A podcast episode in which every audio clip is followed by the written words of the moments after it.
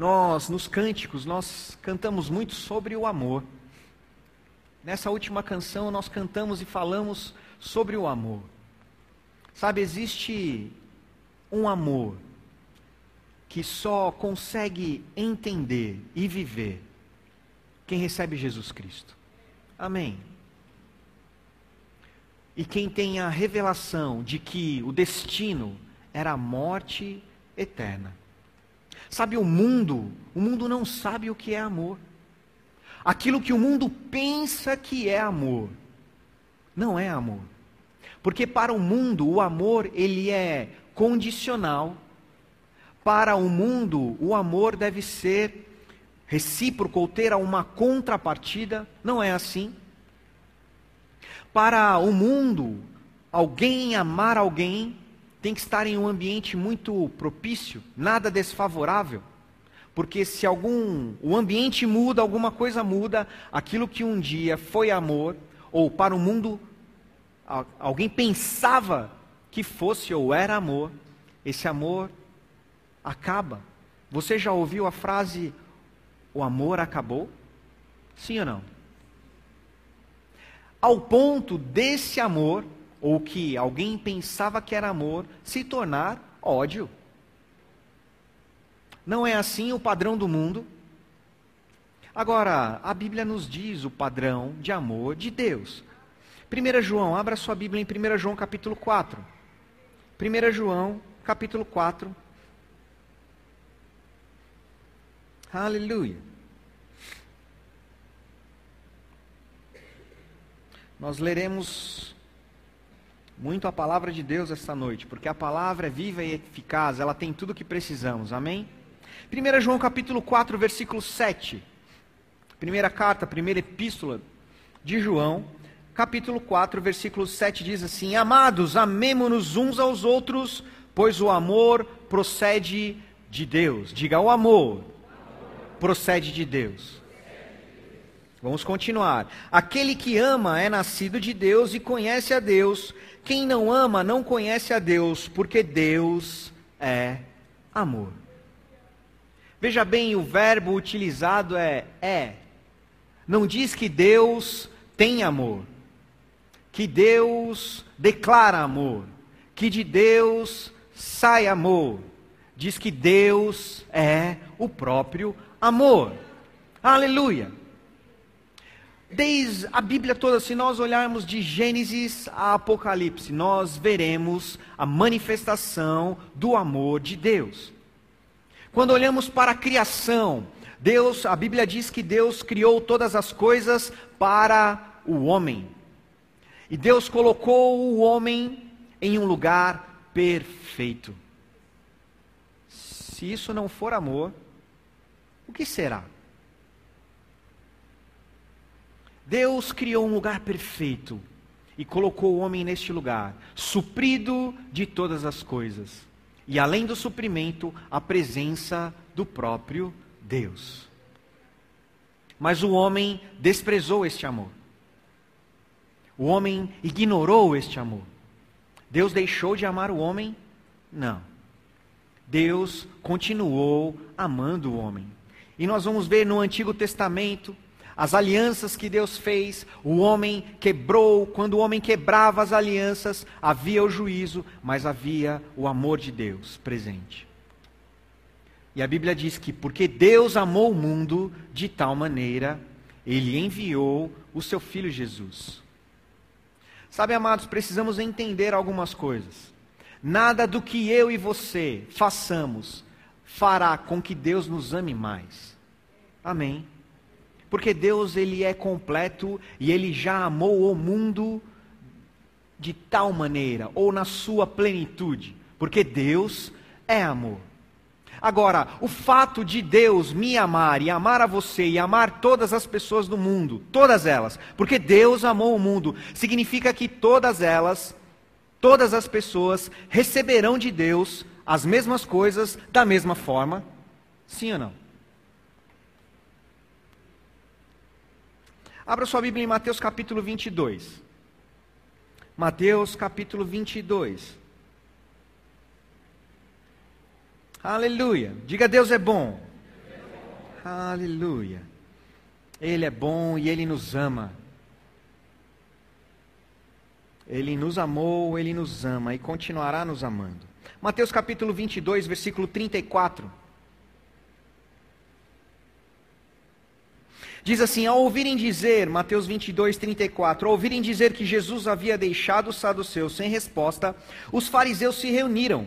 Um deles, perito na lei, o pôs à prova com esta pergunta: mestre, qual é o maior mandamento da lei? Jesus respondeu: ame o Senhor, o seu Deus, de todo o seu coração, de toda a sua alma, de todo o seu entendimento. O maior mandamento, amar ao Senhor. Amar ao Senhor de que forma? É de qualquer forma? É num nível pequeno? É num nível mediano? Não. Ele diz aqui: ame o seu Deus de todo o seu coração, de toda a sua alma e de todo o seu entendimento. Este é o primeiro e maior mandamento. E o segundo é semelhante a ele: ame o seu próximo como a si mesmo. Destes dois mandamentos dependem toda a lei e os profetas. Amar ao Senhor acima de todas as coisas. É interessante, versículo 40 diz: destes dois mandamentos dependem toda a lei e os profetas. A lei de Moisés havia 613 itens a serem obedecidos. 613 itens. Parte desses itens, ou desses mandamentos, se referia a comportamento, a vida em sociedade, em comunidade, mas tinha também as celebrações, as festas, os sacrifícios. E aí Jesus está dizendo: ei, tem algo novo aqui. Tem algo novo aqui, porque tudo depende do amor. Se eu fizesse uma pergunta para você: você ama a Deus? Você ama a Deus? Eu fiz essa pergunta para mim: eu amo a Deus? Mas não da forma com que eu acho que deve ser o amor. Sabe, eu não sei se você já escutou pessoas assim: não, eu creio em Deus, mas eu creio do meu jeito. Já viu isso? Não, sabe, eu acho que não é bem assim, eu acho que Deus está em todos os lugares, Deus ama todas as pessoas, Ele aceita todas as formas de amor. Isso é um grande engano. Eu sei que existem coisas que para nós cristãos, se você é um cristão que lê a sua Bíblia, que ora, que frequenta os cultos, algumas coisas realmente estão bem distantes da nossa realidade. Nós sabemos o que é amar a Deus, mas nós estamos amando a Deus, nós amamos a Deus, não debaixo do meu conceito, do seu conceito, mas do conceito e das definições de Deus. Vamos ver algo, vamos passear um pouco pela palavra.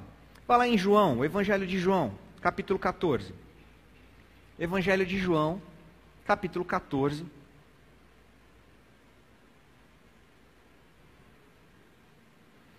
Sabe, amados, nós não podemos definir o quanto nós vamos amar, nem podemos definir o quanto nós vamos entregar. Porque a palavra de Deus, o próprio Deus, já disse o quanto, já disse como. Nós lemos aqui: de todo o coração, com toda a sua alma, de todo o seu entendimento. João 14,15 diz assim: se vocês me amam, obedecerão aos meus mandamentos. É uma condição. Jesus está falando aqui uma condição. Vocês me amam? Vou parafrasear aqui: se verdadeiramente vocês me amam, vocês obedecerão os meus mandamentos. Em outras palavras, dizer que me ama não torna de você um amante. Amém? As nossas palavras podem até respaldar as nossas ações. As nossas palavras podem e devem confirmar as nossas ações. Agora, se as nossas ações não confirmarem as nossas palavras serão falsas. E Jesus está dizendo a condição: se vocês me amam, obedecerão os meus mandamentos. Então aqui nós já sabemos uma condição para uma pessoa dizer que verdadeiramente ama a Deus: é obedecer os mandamentos. Pula um pouquinho, vá para o versículo 21. João 14, 21 diz assim: quem tem os meus mandamentos e lhes obedece, esse é o que me ama. Mais uma vez, ele está dizendo a mesma coisa.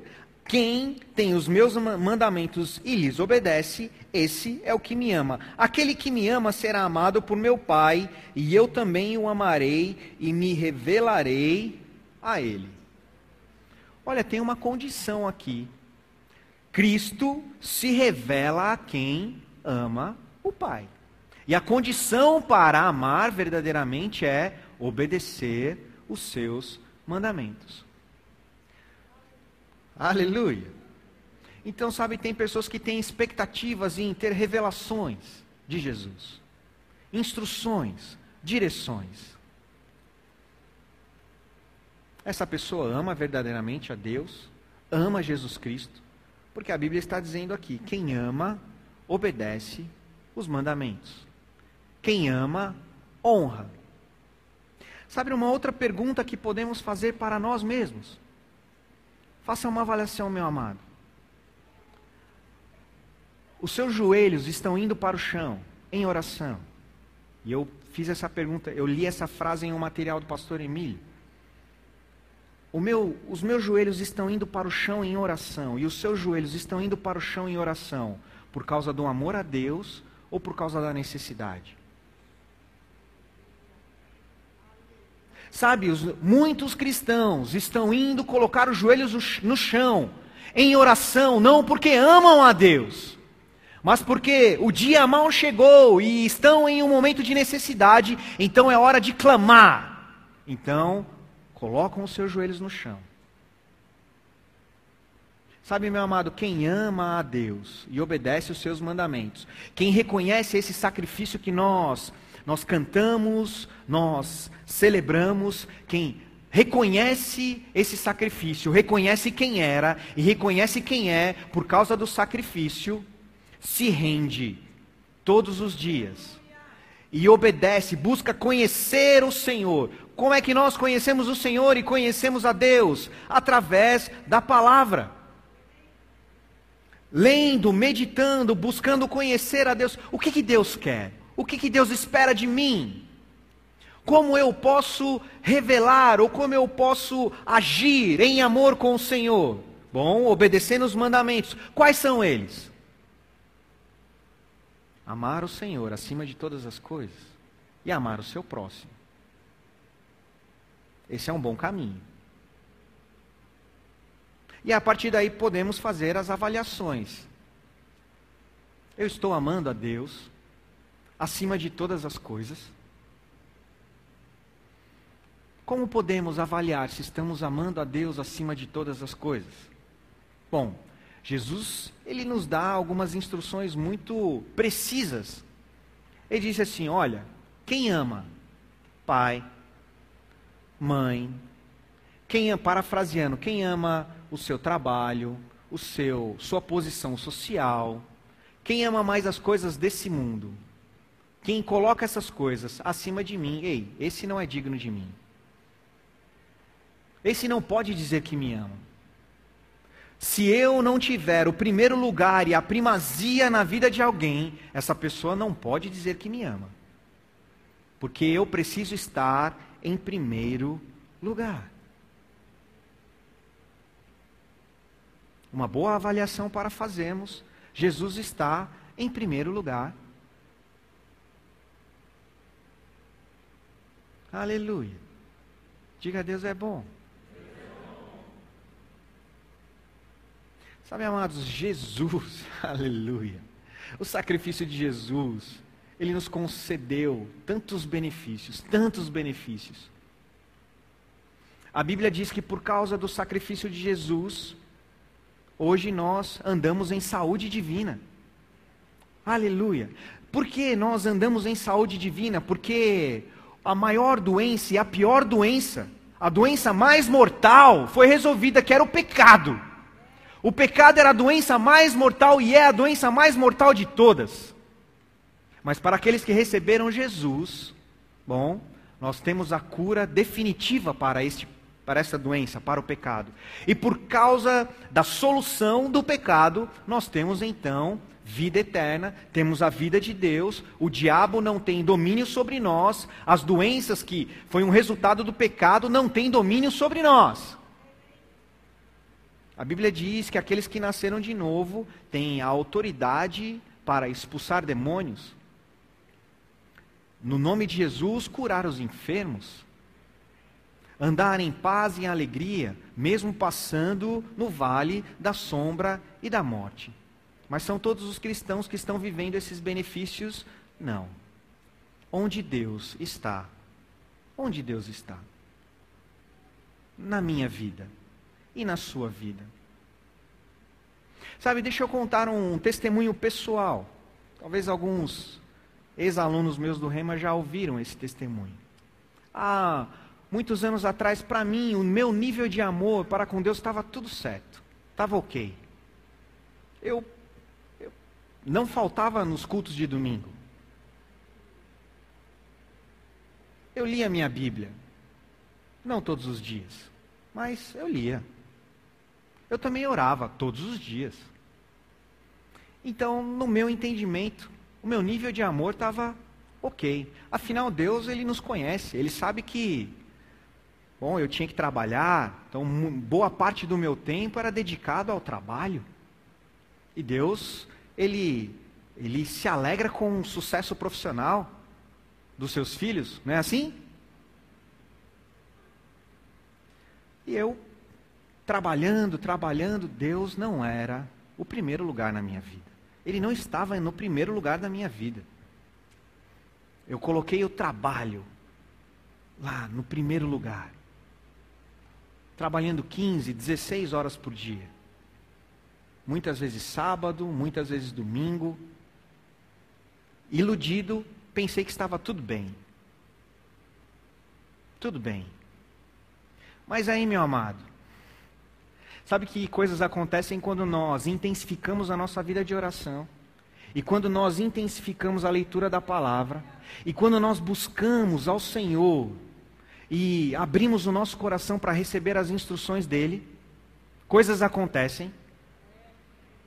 Eu posso dizer, se você não quer mudar a sua vida, não intensifique sua vida de oração, não. Porque se você fizer, coisas vão mudar. Revelações vão chegar. Se você começar a substituir prioridades e colocar Deus em primeiro lugar, coisas vão mudar. Mas eu estava naquele processo de avanço, deixando algumas coisas, mas ainda muito, muito lentamente. Aí um dia era um sábado, eu planejei um sábado com a família, passear no shopping, comer alguma coisa. Os meninos eram bem pequenos, iam ficar lá naquele parque de diversões, lá indoor, né? Fica lá um tempo brincando, eu ia passear com a Jane, depois íamos ter uma tarde em família. Não é uma coisa boa? Boa, demais. Planejei isso.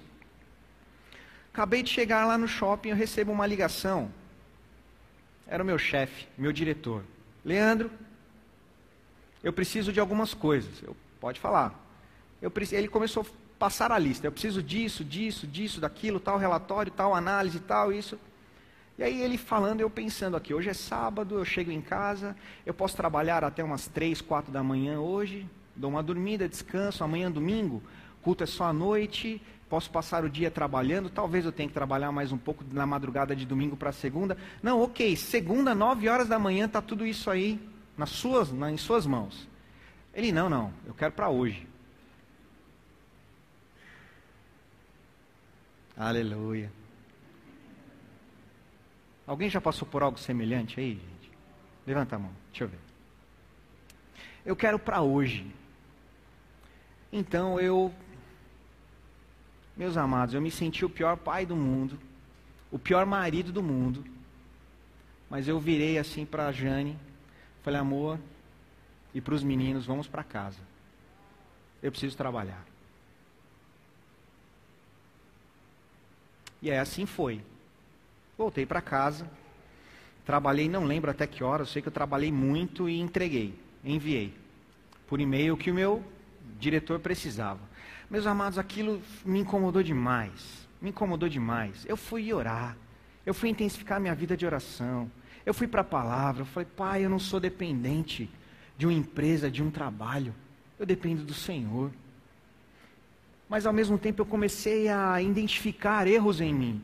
Eu não ficava orando até 3, 4 da manhã, mas ficava trabalhando. Opa, peraí. Então, Deus não podia fazer a parte dele, porque ele não me tinha. Ele não me tinha. E aí foram mais alguns dias orando, mais alguns dias. Eu lembro que um dia eu cheguei em casa de uma aula do Rema. Eu estava no segundo ano do Rema. E eu fui orar. A Jane foi dormir, as crianças, eu fui orar, eu não sei quanto tempo eu fiquei orando. Mas, meus amados, eu fiz uma oração. Primeiro veio um grande peso, eu mesmo, um peso sobre mim. O que você está fazendo da sua vida? É uma empresa que te domina? Onde está o seu amor? A Bíblia está dizendo que quem ama, obedece. Você não está obedecendo. E eu fiz uma oração, eu pedi perdão, Senhor, me perdoe. Eu vou mudar. Senhor, olha, e aí, meus amados, eu comecei a lembrar de coisas, lembrar de como eu poderia ter conduzido a minha vida de uma forma diferente, escolhas diferentes, colocando o Senhor em primeiro lugar. Bom, mas e se determinadas decisões eu tivesse feito há 1, 2, 5 anos atrás, colocando o Senhor em primeiro lugar, o que teria acontecido com a minha vida? Como eu poderia ter sido frutífero e produtivo para o Senhor? Pai, me perdoa, porque quantas vezes eu cantei que eu te amo, e aqui foi hipocrisia da minha parte, porque as minhas ações não corresponderam as minhas palavras. Meus amados, eu me entreguei, eu me derramei em oração, mas ao mesmo tempo eu fiz uma oração de consagração. Eu falei, Senhor, é o meu compromisso, a partir de hoje o Senhor tem o meu sim, o Senhor tem o meu sim, e o Senhor será o primeiro na minha vida, em detrimento de todas as coisas. O Senhor será, a partir de hoje, é o meu compromisso contigo. Se o Senhor me falar fica, eu fico. Se o Senhor falar vai, eu vou. Se o Senhor falar abandona, eu abandono. Se o Senhor falar pega isso, eu pego. O Senhor tem o meu sim. E aí eu orei mais um pouco. Eu escutei a doce voz do Espírito Santo. Ei, filho, era isso que eu precisava. Eu lembro, eu falei, Senhor, eu não sei qual era o seu plano para a minha vida, eu não sei. Mas eu sei que eu estraguei tudo. O que o Senhor queria fazer comigo não dá mais. Me perdoe, Senhor, me perdoe. Mas me permita, Senhor, abençoar alguém. Me permita, Senhor, tocar alguém. Me permita ajudar alguém. Aquilo que o Senhor quiser que eu faça, eu farei. Porque eu te amo, o Senhor tem a minha vida.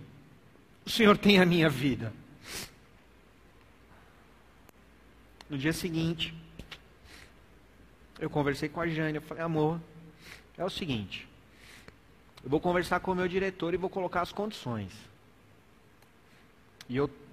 a probabilidade dele me demitir é altíssima,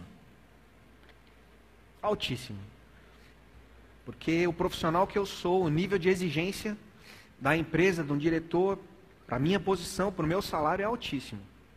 Ele não vai aceitar. Incredulidade, hein? Eu estava crescendo, gente. Ainda estou. E ela está comigo, estou contigo. E foi assim. Coloquei lá todas as minhas condições. Eu não fui demitido. Eu fui promovido. Mas o meu coração, eu fui preparado para ser demitido. Por dentro eu já estava demitido. Eu não dependo disso. Eu dependo do Senhor. Desse momento para o momento que eu saí do trabalho secular para viver integralmente para o Senhor, foram mais 3 anos. Mas aí eu percebi as coisas, Deus me conduzindo, porque eu decidi colocá-la em primeiro lugar. Sabe, meus amados, eu ainda estou longe. Eu sei que muitas pessoas já passaram por um processo parecido com o meu. E eu sei que nesses últimos anos, isso já tem alguns anos, eu fui identificando situações em que, opa, peraí, mas, ei, Jesus precisa ser elevado nesse pensamento, Jesus precisa ser elevado nessa minha prática, Jesus precisa ser elevado, aquele, eu não posso vacilar nisso.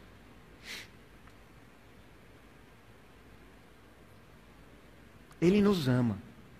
Ele já provou esse amor. Nós já provamos o nosso amor a Ele.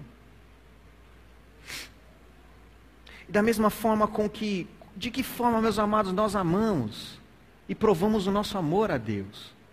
Como é que nós servimos a Deus? Jesus disse, olha, nós precisamos amar a Deus acima de todas as coisas. Sim, mas semelhante a este primeiro mandamento, nós precisamos amar o próximo como a nós mesmos. Agora, fala sério. Você já parou para avaliar como é que é amar o próximo como a si mesmo? Será que nós chegamos nesse nível de amor? Amar o próximo como a nós mesmos? Sabe? Isso é algo não apenas possível, como Deus deseja que façamos isso. Amém? Eu sei que o Espírito Santo está falando com você, como Ele está falando comigo. Não é uma condenação não, amados. São apenas instruções de um pai. Quem é pai e mãe aqui e corrige os seus filhos sabe que é por amor, para que o filho aprenda e melhore. Essas instruções para nós é para que nós não desprezemos nenhum benefício da cruz.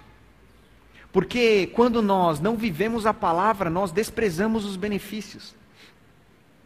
Vá para 1 Coríntios, capítulo 2. 1 Coríntios, capítulo 2. Olha só, algo interessante sobre amar o Senhor. 1 Coríntios, capítulo 2. Versículo 9, 1 Coríntios capítulo 2, versículo 9. Diz assim: todavia, como está escrito, olho nenhum viu, ouvido nenhum ouviu, mente nenhuma imaginou que Deus preparou para quem? Para aqueles que o amam. Todos os cristãos têm expectativa de, nossa, eu espero aquilo que é grande, olho nenhum viu, ouvido nenhum ouviu. Não penetrou em mente e em coração humana. E é isso que Deus tem preparado para mim? Não. Isso é o que Deus tem preparado para aqueles que o amam.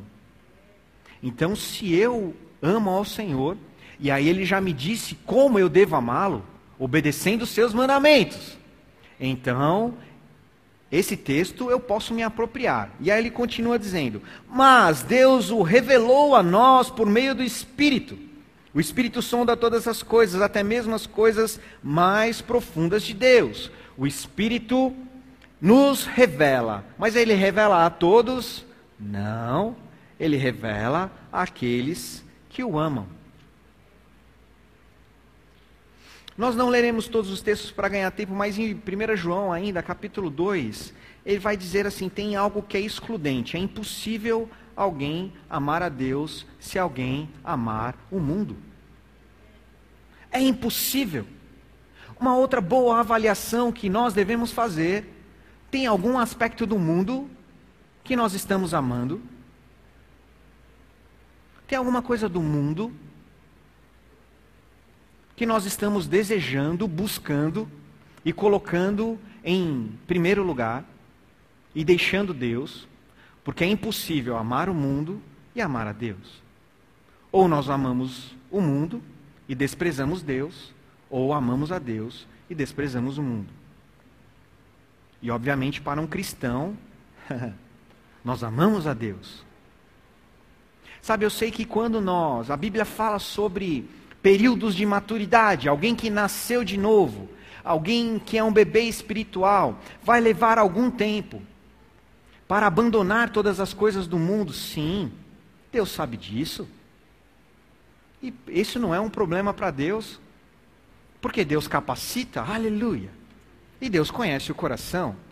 Agora, quem pelo tempo já deveria ter abandonado e não abandonou, o autor de Hebreus, ele diz que aquele que continua pecando, mesmo depois de ter recebido os benefícios do sacrifício, para esse não há outro sacrifício, mas tem um caminho, um destino, é o fogo eterno.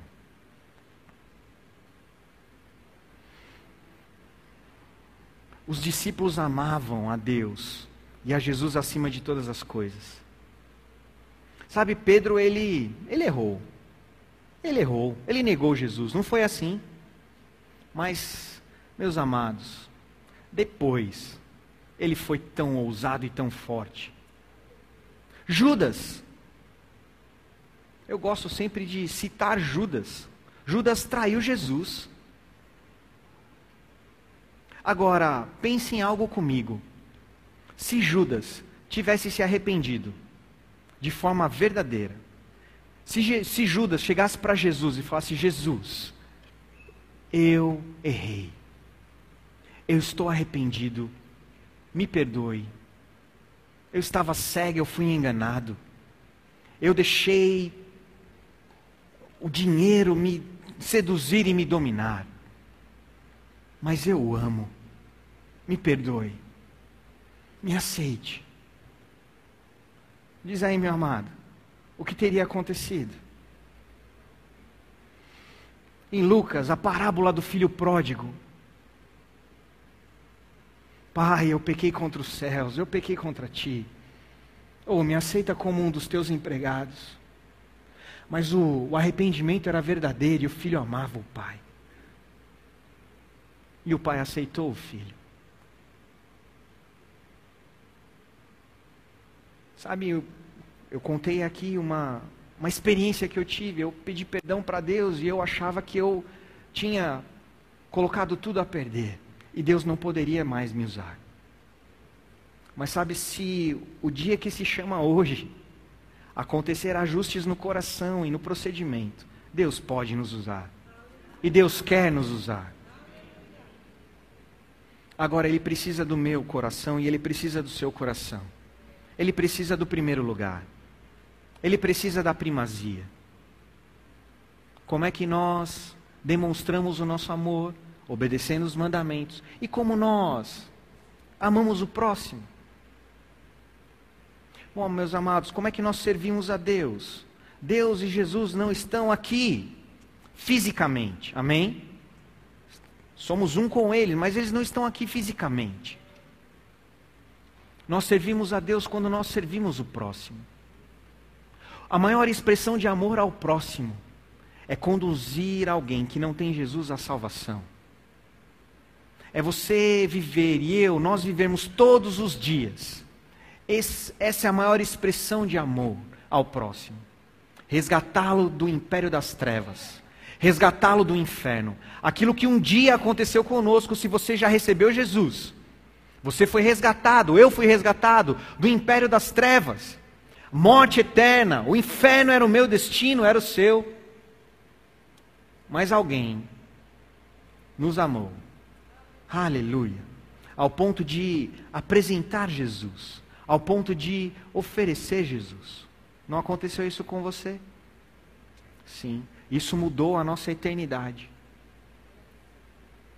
Como nós servimos o próximo? Se você, aqui na igreja, nos irmãos, servindo uns aos outros. Uns aos outros. Aleluia. Eu quero abra em 1 Coríntios capítulo 13.